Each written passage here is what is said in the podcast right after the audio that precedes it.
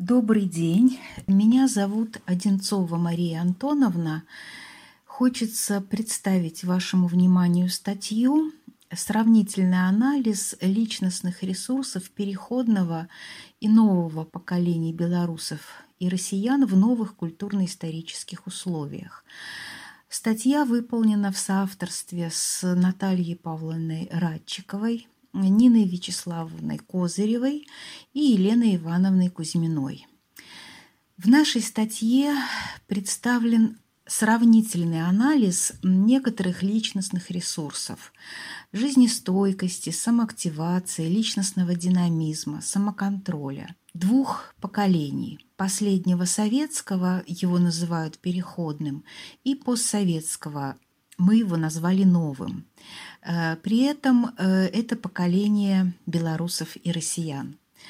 Два народа до распада СССР были объединены общим историческим прошлым, культурными традициями, языком, но уже на протяжении 28 лет мы живем в разных автономных государствах ну и, соответственно, в разных социально-политических, экономических и культурных условиях.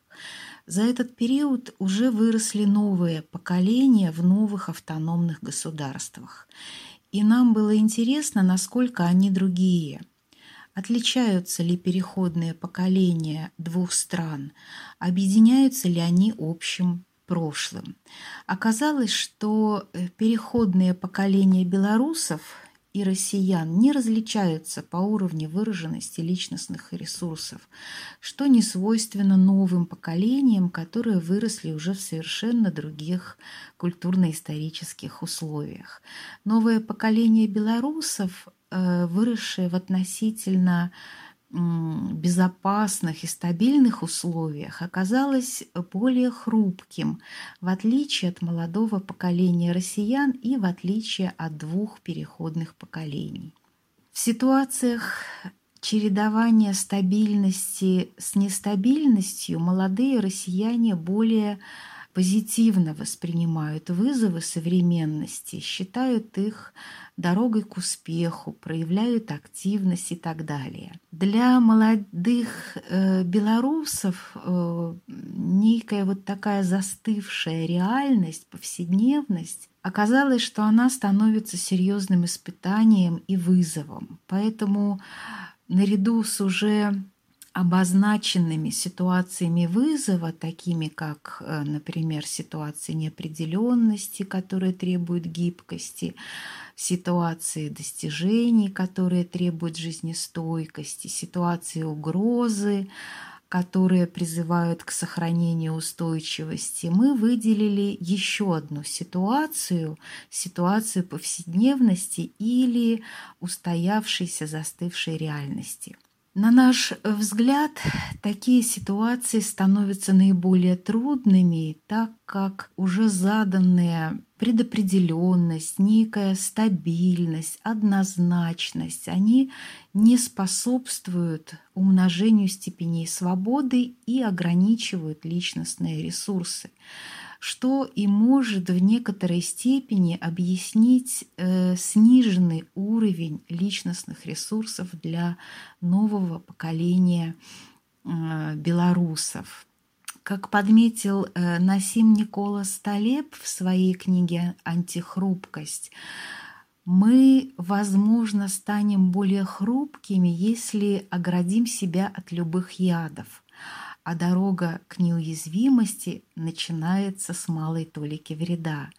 Так вот, э, новое поколение белорусов, выросшее в относительно безопасных и стабильных условиях, оказалось более хрупким, нежным, в отличие от молодого поколения россиян и в отличие от двух переходных поколений, на долю которых выпало множество трудностей, э, которые приходилось и приходится преодолевать.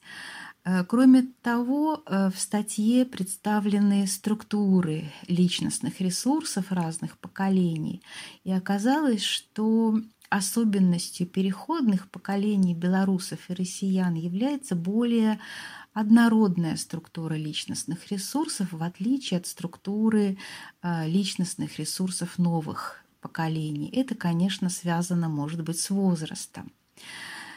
Э, таким образом, сегодня в условиях естественного эксперимента, который дает нам э, сама жизнь, удается сосредоточиться на проблематике историчности поколений и проблематике вклада культурно-исторических условий в личностные э, ресурсы.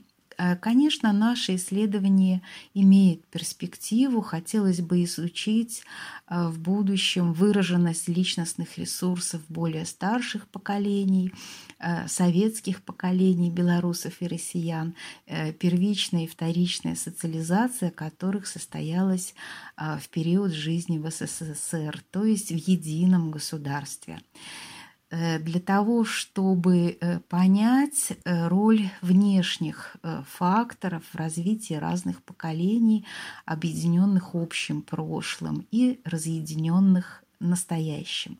Надеемся, что статья будет интересна, и к нам присоединятся и другие исследователи. Спасибо.